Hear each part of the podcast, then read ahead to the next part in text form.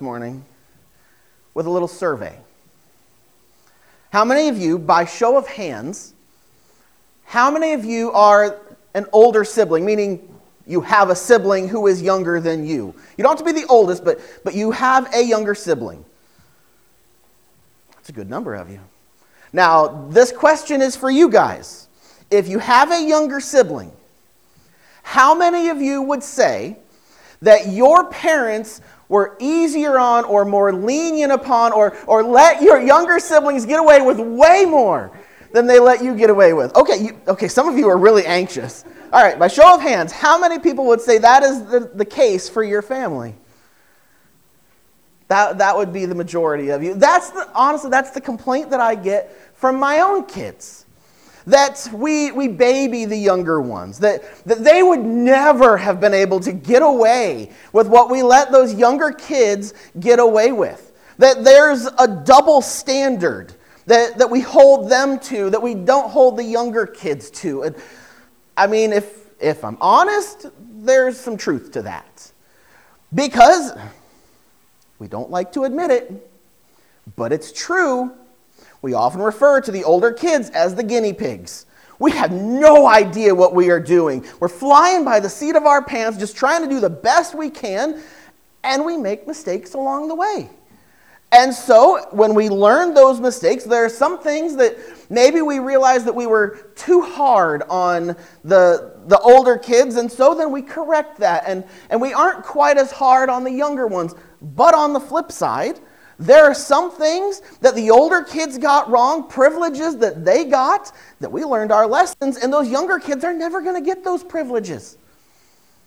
Then, on the other hand, when you're a young parent, you have these high standards, and you want your kids to meet these standards. And when you're young, you have the energy to enforce those standards.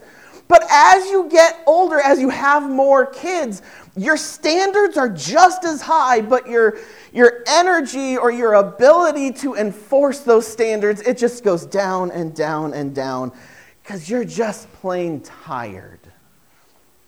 But I think there's another element to this as well. I think that there's an issue of perspective.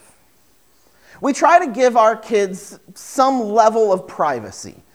We don't want our dirty laundry being aired to everybody, even our close family members. And so there are some things where a child will get in trouble and we won't tell all the other kids what's going on. And so they don't see. As an older sibling, there's a good chance that you didn't see everything that was going on. You didn't have the perspective to see everything that your parents were able to see. Now, the last few weeks we've been talking about our identity. Each of us has an identity, maybe multiple identities, but we said it's important that we that we find an identity or where we we take that identity that is rooted in Christ. Because if if the, the things of this world come upon us as they inevitably will, if our identity is founded in something that is fleeting, something that is shakable or, or something that is temporary, then when the trials of this world come that are stronger than those identities, our whole identity falls apart. And if we want to withstand the, the trials of this world, we need an identity that is stronger, an identity that is rooted in the person of Jesus Christ our firm foundation. Now, last week, we started talking about how we begin to look like or act like those that we hang out with. You have your group of friends, and your group of friends probably dresses in a similar manner. You tell similar jokes. You, you speak similarly as you spend time with them. And if you go to another group, you begin to take on their mannerisms as well.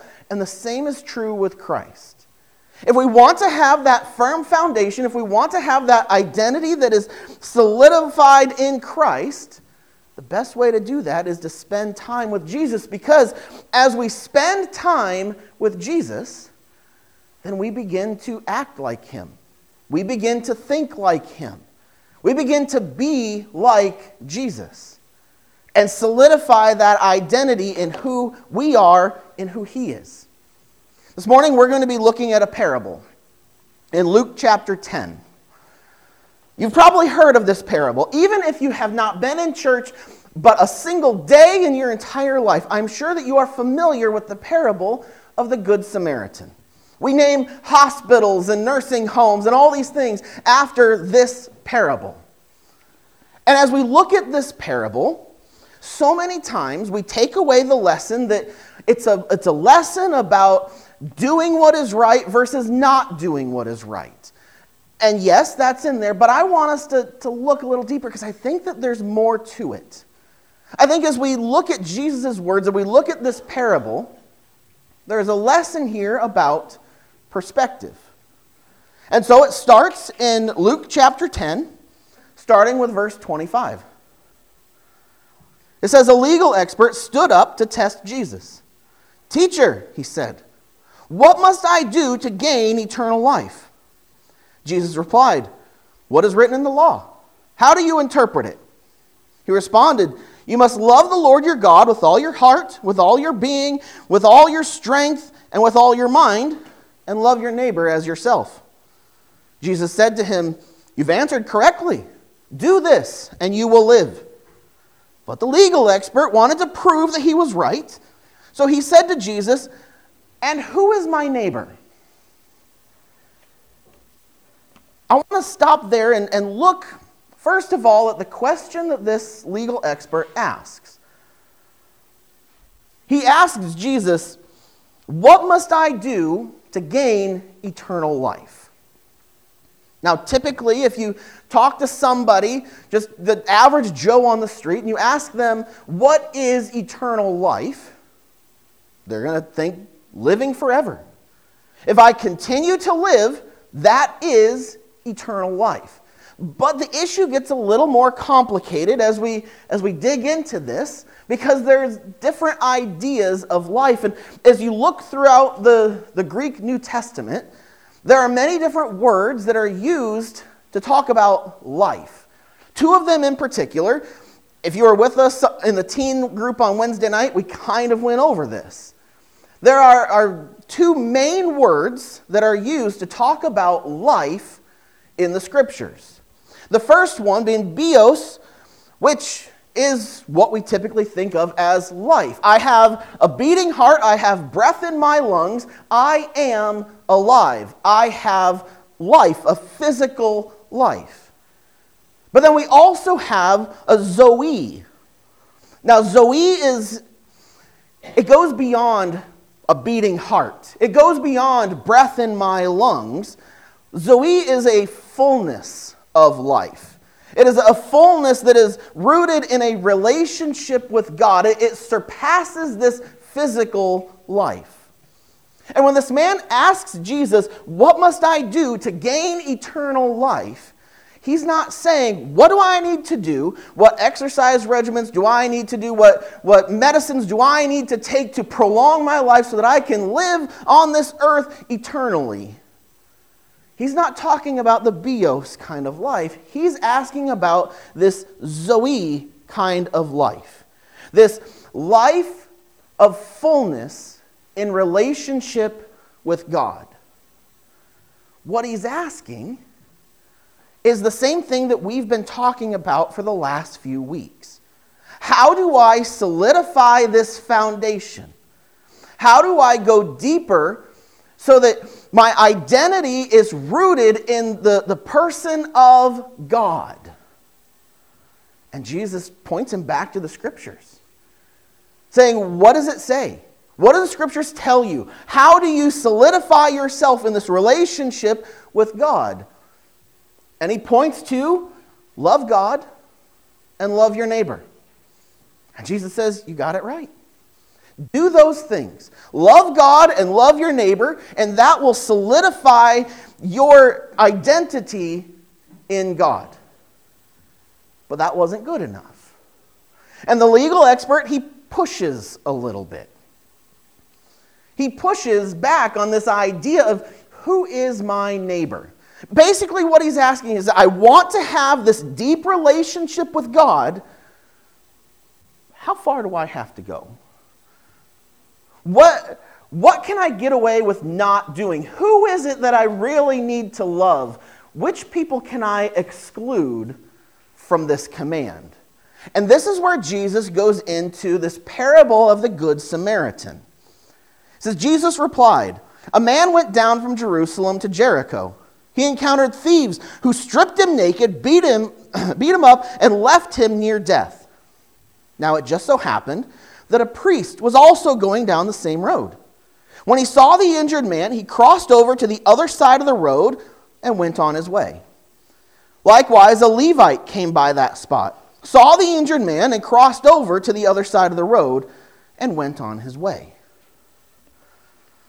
Now, I've heard many sermons, I've heard many Bible studies that have taken time to, to dig into this and to dissect it and to explain who these guys were and, and their motivations and, and to, to expound upon all the history behind this parable. And I'm not going to go through all that this morning.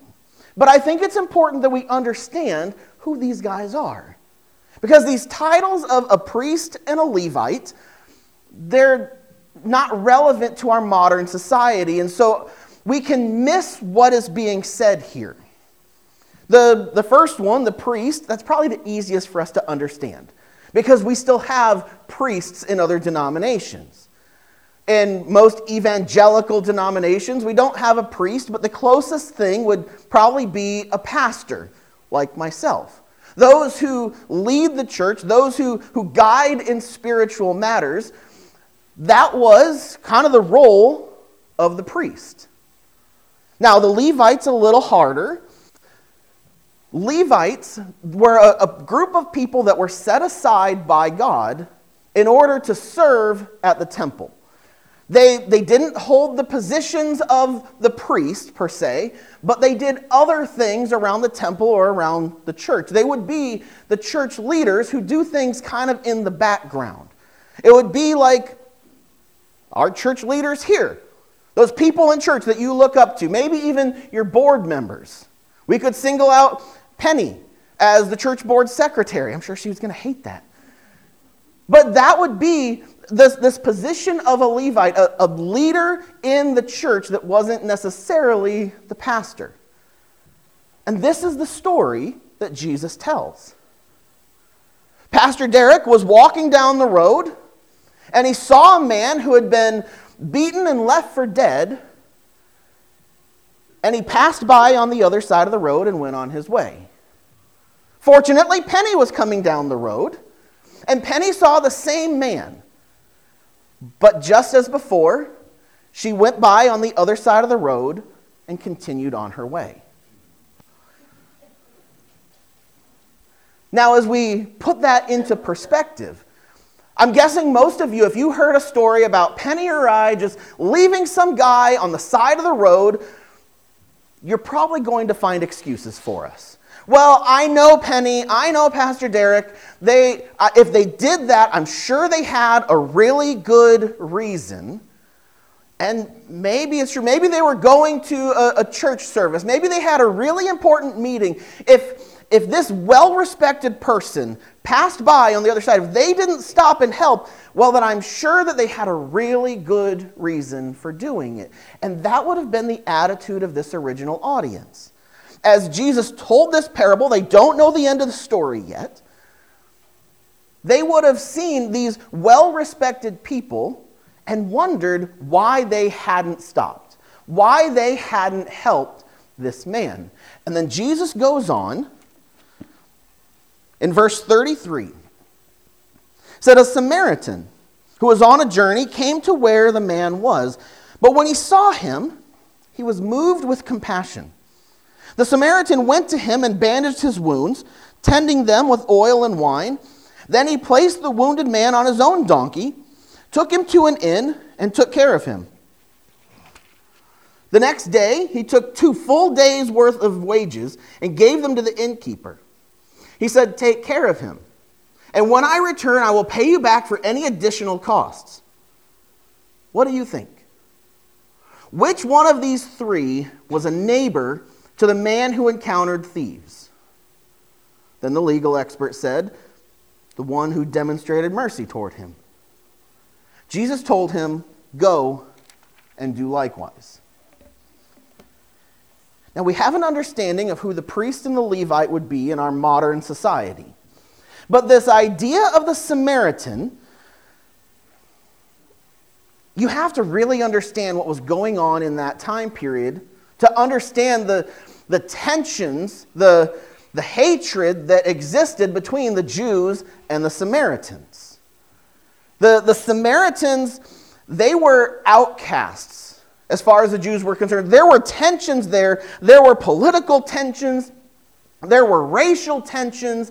They didn't like these people. They were the, the deplorables of society.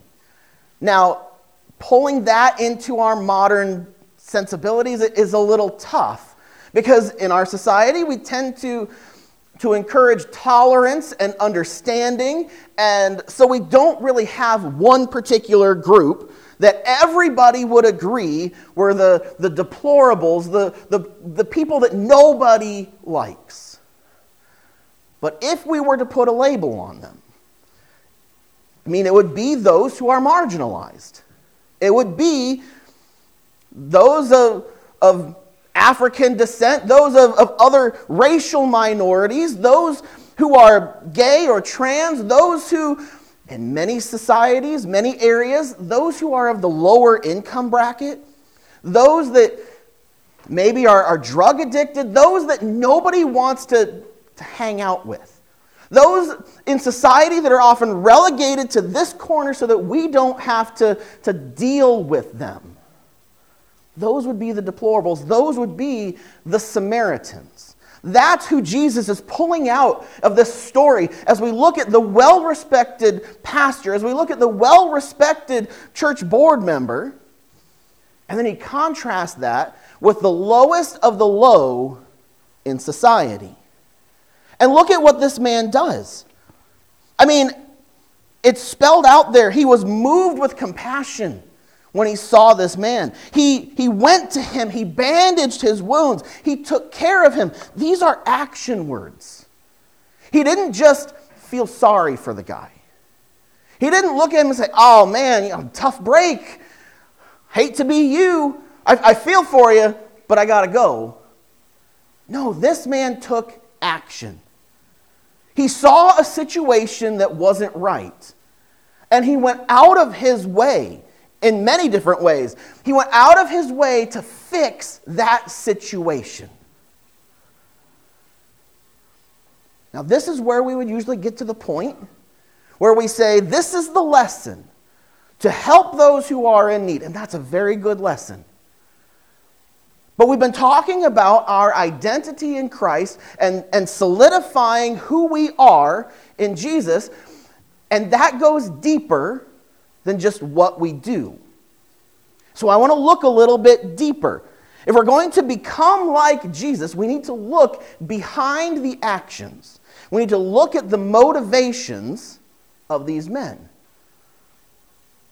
Why did they act the way they did?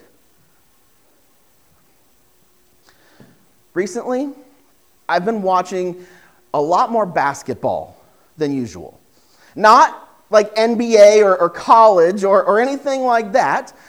Andrew has started fifth grade basketball, and so over the last few weeks, I've been at multiple fifth grade basketball games. And I can tell you the very first one that I went to, I don't know a whole lot about basketball. It's not my primary sport, but I know the basics. I know the general rules and, and what to expect when I go to a basketball game. And so I go to this very first basketball game, and the first thing that I notice is as the ball comes down to this end of the court, everybody starts congregating right under the basket. And if you've been to a basketball game, you've probably seen the referees start doing something like this where they're pumping their arm. What they're doing is counting. Because when you are on offense, that painted area in the middle, you're not allowed to just sit there. There's a, a three second rule. And if you're on offense and you are in that painted area for more than three seconds, you get a penalty. So you have to keep moving and keep getting out. But all these kids just gathered under there and no whistle was blown. And I noticed it on many other things. There's no shot clock. There's, you know, they called some fouls, but a lot of, a lot of things, double dribbles and, and traveling, they were, they were a lot more lenient on these kids. And understandably so. I mean, they're fifth graders. We don't expect them to perform at a college or a professional level. They're kids, and so we, we give them that leeway. But you could say it's a double standard. That we hold the professionals to this level, we hold the college players to this level, but the kids, well, we hold them to a completely different standard. And I, I think we would agree that that's understandable and expected because it all comes down to perspective. Because as an older sibling, it's not okay in your mind when you're held to this standard and your siblings are held to this standard. You see the rules, you see what everybody is expected to do. Everybody here agrees that the rules in basketball are important, right? If you're going to play basketball, you got to follow the rules. The goal is that everybody follows the rules and may the best team win. That's the goal of basketball. And as, as an older sibling, it's easy to say everybody needs to achieve this standard. This is a standard that everybody has to meet. But as a parent, while you see that standard, the rules don't change. The rules are the same. Everybody needs to meet this standard. But as a parent, looking at your older kids and your younger kids, you see not only that standard, but what is it going to take to get them from where they are to be able to reach that standard? From an older sibling's perspective, it's not fair. It's not fair that they don't have to follow the same rules that I do. And I think this was the issue with the priest and the Levite. I mean, that's why we, we expect that they would have done something. We hold them to a higher standard than we would that Samaritan because they are leaders. They are the people that we respect. And so we expect that if they didn't do something, then they must have had a really good reason because our expectation is that they are going to meet that standard. Have you ever been on the highway? You're driving down the road and you begin to see those orange signs. And you start looking around because you know what's coming. And before long, you, you see one that says, lane ends, merge left.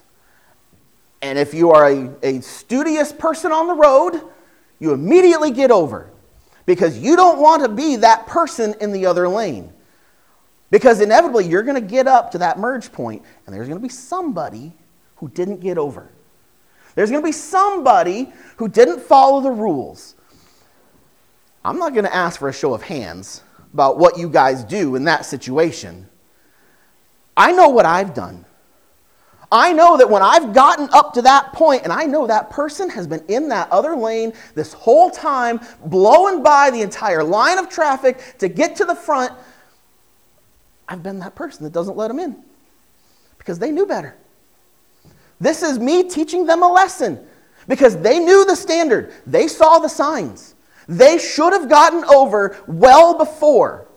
And now I'm not going to bend the rules. I'm not going to go out of my way to allow them to circumvent the rules and to do what they're not supposed to do. Have you ever been going down the highway and you see the signs, and before you realize it, you, you, before you realize you're supposed to get over, everyone else lines up in that left lane and you're essentially trapped in that, in that lane that's going to end. Have you ever been that person? I've been that person. And you're going down and you want to merge, but you also know they're not going to let you in. Nobody is making an opening, and so you just keep going, keep going until you get to the end of the road, hoping that somebody is going to let you in. I think that's the difference here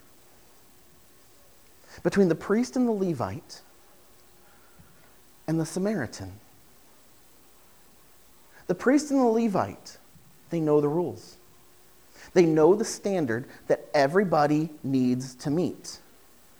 They know that that was a dangerous road. You don't travel that road by yourself. If you're going to travel that road, you need to take protection, you need to take precautions because there are bandits that are going to jump out. They knew all of that. Now, I don't know their entire motivation, but based on my own feelings and the way that I've treated people, I can imagine that they had the thought, should have known better. It, it stinks. I feel for you, but you should have done better. You should have worked harder to, to meet that standard. If you've ever been late, somebody, you, you, you get there 10 minutes early for a meeting, and the person you're meeting with is 10 minutes late. So you've been sitting there for 20 minutes waiting for this person. And they come in and they're like, oh, I'm so sorry, traffic was crazy, or, you know, my, my alarm clock didn't go off. And you're thinking, you're an adult. You should have known better. You should have done everything that you needed to do. You should have accounted for traffic. You should have had extra alarms. Whatever it is, you are you are responsible for getting yourself to where you need to be. But if you've been on the other side, where you took all those precautions and something out of the blue happened, and you come in 10 minutes late and you're like, oh, I'm so sorry, it's not my fault. Uh, traffic was crazy, they're doing construction and I didn't know about it, or, or my alarm clock didn't go off and you have a double standard for yourself versus other people because you have perspective. You know what went on in your life. You know what prevented you from reaching that standard. But so many times we don't afford that same thing to other people. And I think that's where the Samaritan was different having come as the social outcast, as the deplorable, as the, the person who had to scrape and scrounge, I'm sure he'd been in that situation before. Maybe he had a close call. Maybe he was in that exact same situation. But he'd been there. He'd made a mistake. Maybe somebody was there to help him out. Maybe somebody let him merge in when he hadn't seen the signs. Father Leonard Cohen puts it this way that we, as Christians, we need to allow space for people to be human and grace for them to be sinners. Because so often, as, as the older siblings, we don't give grace. We see the double standard. The rules don't change. We all need to get to the rules but we don't give the grace to those fifth grade basketball players to help them learn the rules, to help them get to that level. I'll tell you, church, we have a bad reputation. There are people in this country, there are people in this world who look at the church as a whole bunch of hypocrites. Because we invite people in, and then when they don't meet that standard, we start trashing them. Well, you need to do all these things. The rules are the same. I'm not denying that. God's holiness, God's righteous standard is the same for everybody. But so often, we view them as an older sibling viewing a younger sibling. And we don't give them the grace. We don't show them the mercy that we've been shown. I'll tell you, as a younger brother, I looked up to my big brother. everything he did was amazing. I wanted to do all the things that he did. I wanted to have all the toys that he had. And I wanted to, to go along with him and his friends wherever they went. And I'm sure he didn't really appreciate it all the time. I'm sure that, that he looked down on me and he had to bend some rules with his friends because I wasn't able to keep up. That he and his friends had to slow down so that I could still be with them. And I'm sure there were times he's like, you just need to keep up. If you're going to run with us, you need to do all the things. You need to reach that standard.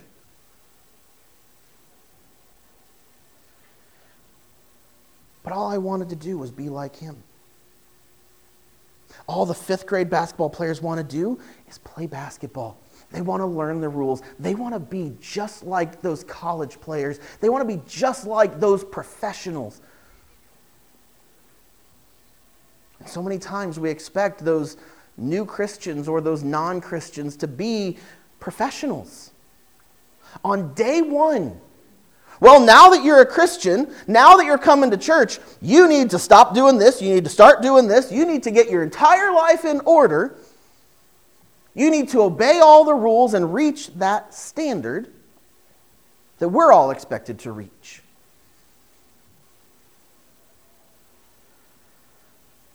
And we do that because we don't have perspective. We don't see it from the other side. If we want to have perspective, if we want to have an understanding of the other side, if we want perspective, I'll tell you, perspective comes from spending time with Jesus. Because as we spend time with Jesus, it becomes quite obvious that we don't meet that standard. As we spend time with Jesus, whether it's in worshiping Him, whether it's in a Bible study or, or gathering together with other believers, reading Scripture, whatever it is, as we spend time with Jesus, then we begin to compare His perfection and our failure to meet the mark. And we begin to see, while the, the standard is the same, God's holiness, God's perfection, God's righteousness is the same. There is grace and there is mercy. As were those fifth grade basketball players trying to learn, trying to understand, trying to get to that level. And as, we're, as we spend time with Jesus and we're reminded the, the patience, He's had a whole lot of patience with me. And as we experience it from that side of the equation, it gives us perspective to see to see what the Samaritan saw. To see an opportunity to guide someone to maturity and to grow more and more like Jesus. We're all going to make mistakes. We're all going to fail to, to meet that standard. And when we do, God's patience, God's grace, and His mercy is there to help guide us back to where we need to be. And so many times, we take the role of the older sibling. We take the role of that person who won't let someone else merge because we haven't spent time with Jesus and we don't have the perspective of what it's like to need a Savior. This morning, we're going to be partaking in the sacrament of communion. Because at its core, that's what it is a reminder a confession that we need a Savior, that we need Jesus in our lives. And this morning, as we partake in the sacrament, I would encourage you to ask God for perspective. That when you see these baby Christians, maybe yourself included, that you would have the patience and the grace not to lower the standard, but to help guide them and to understand their inability to get there on day one.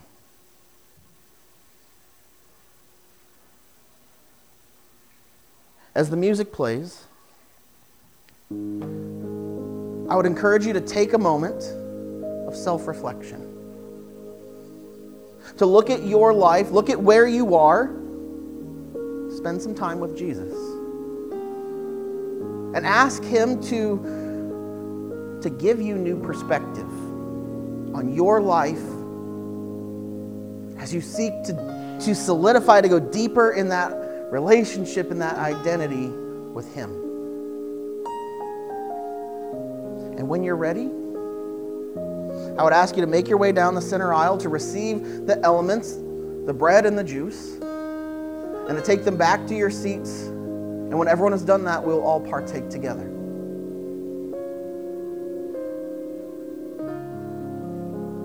We don't require anything special.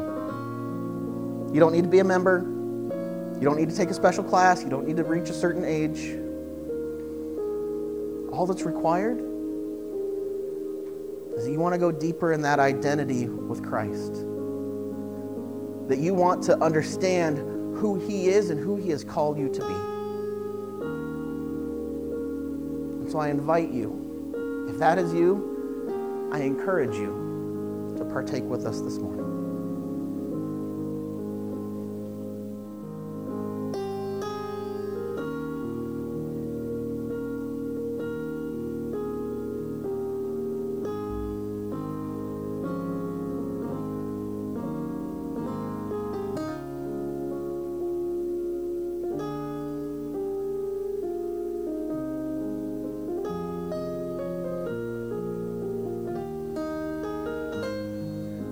I now pass on to you that which has been passed on to me.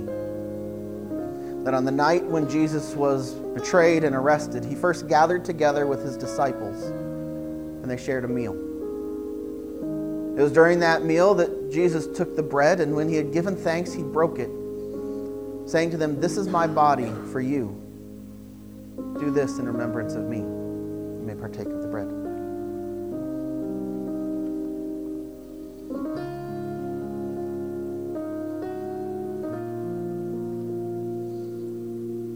Similar fashion, Jesus took the cup and he held it before them, saying, This cup is the new covenant in my blood. Do this as often as you drink it in remembrance of me. You may partake of the juice.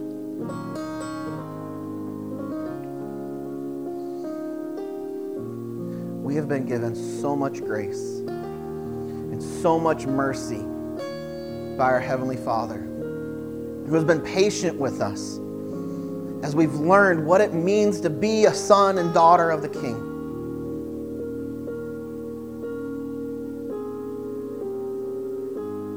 We then, in turn, must share that same grace and mercy and patience with others, seeking to guide them and lead them to this holy standard and understanding of, of what it means to be an ambassador of Christ. They're not going to learn it on day one, just like you didn't. If we want to be rooted in Christ, if we want to have that firm identity in who Christ is, Scripture's laid it out pretty well. Love God and love your neighbor. And if you struggle with the second one, what you need is perspective that comes with spending time with Jesus. Lord Jesus, I pray that, that you would give us perspective. Help us to help us to not make excuses for ourselves and to condemn others, but God, may we see may we see this world, may we see people as you see them. May we give them grace and mercy to, to be human and to make mistakes. And God, may we have the patience to guide them and direct them into a closer walk with you. For that's who you've called us to be. That's the identity that you've given us. You've given us the task of reconciliation to bring people to you, that they may know the hope that we have in Jesus Christ. So, God, go with us this week. And I pray that you give us perspective to love this world, to love our neighbor as you do. We pray this in your name, Jesus. Amen. Bless you guys. We'll see you next week.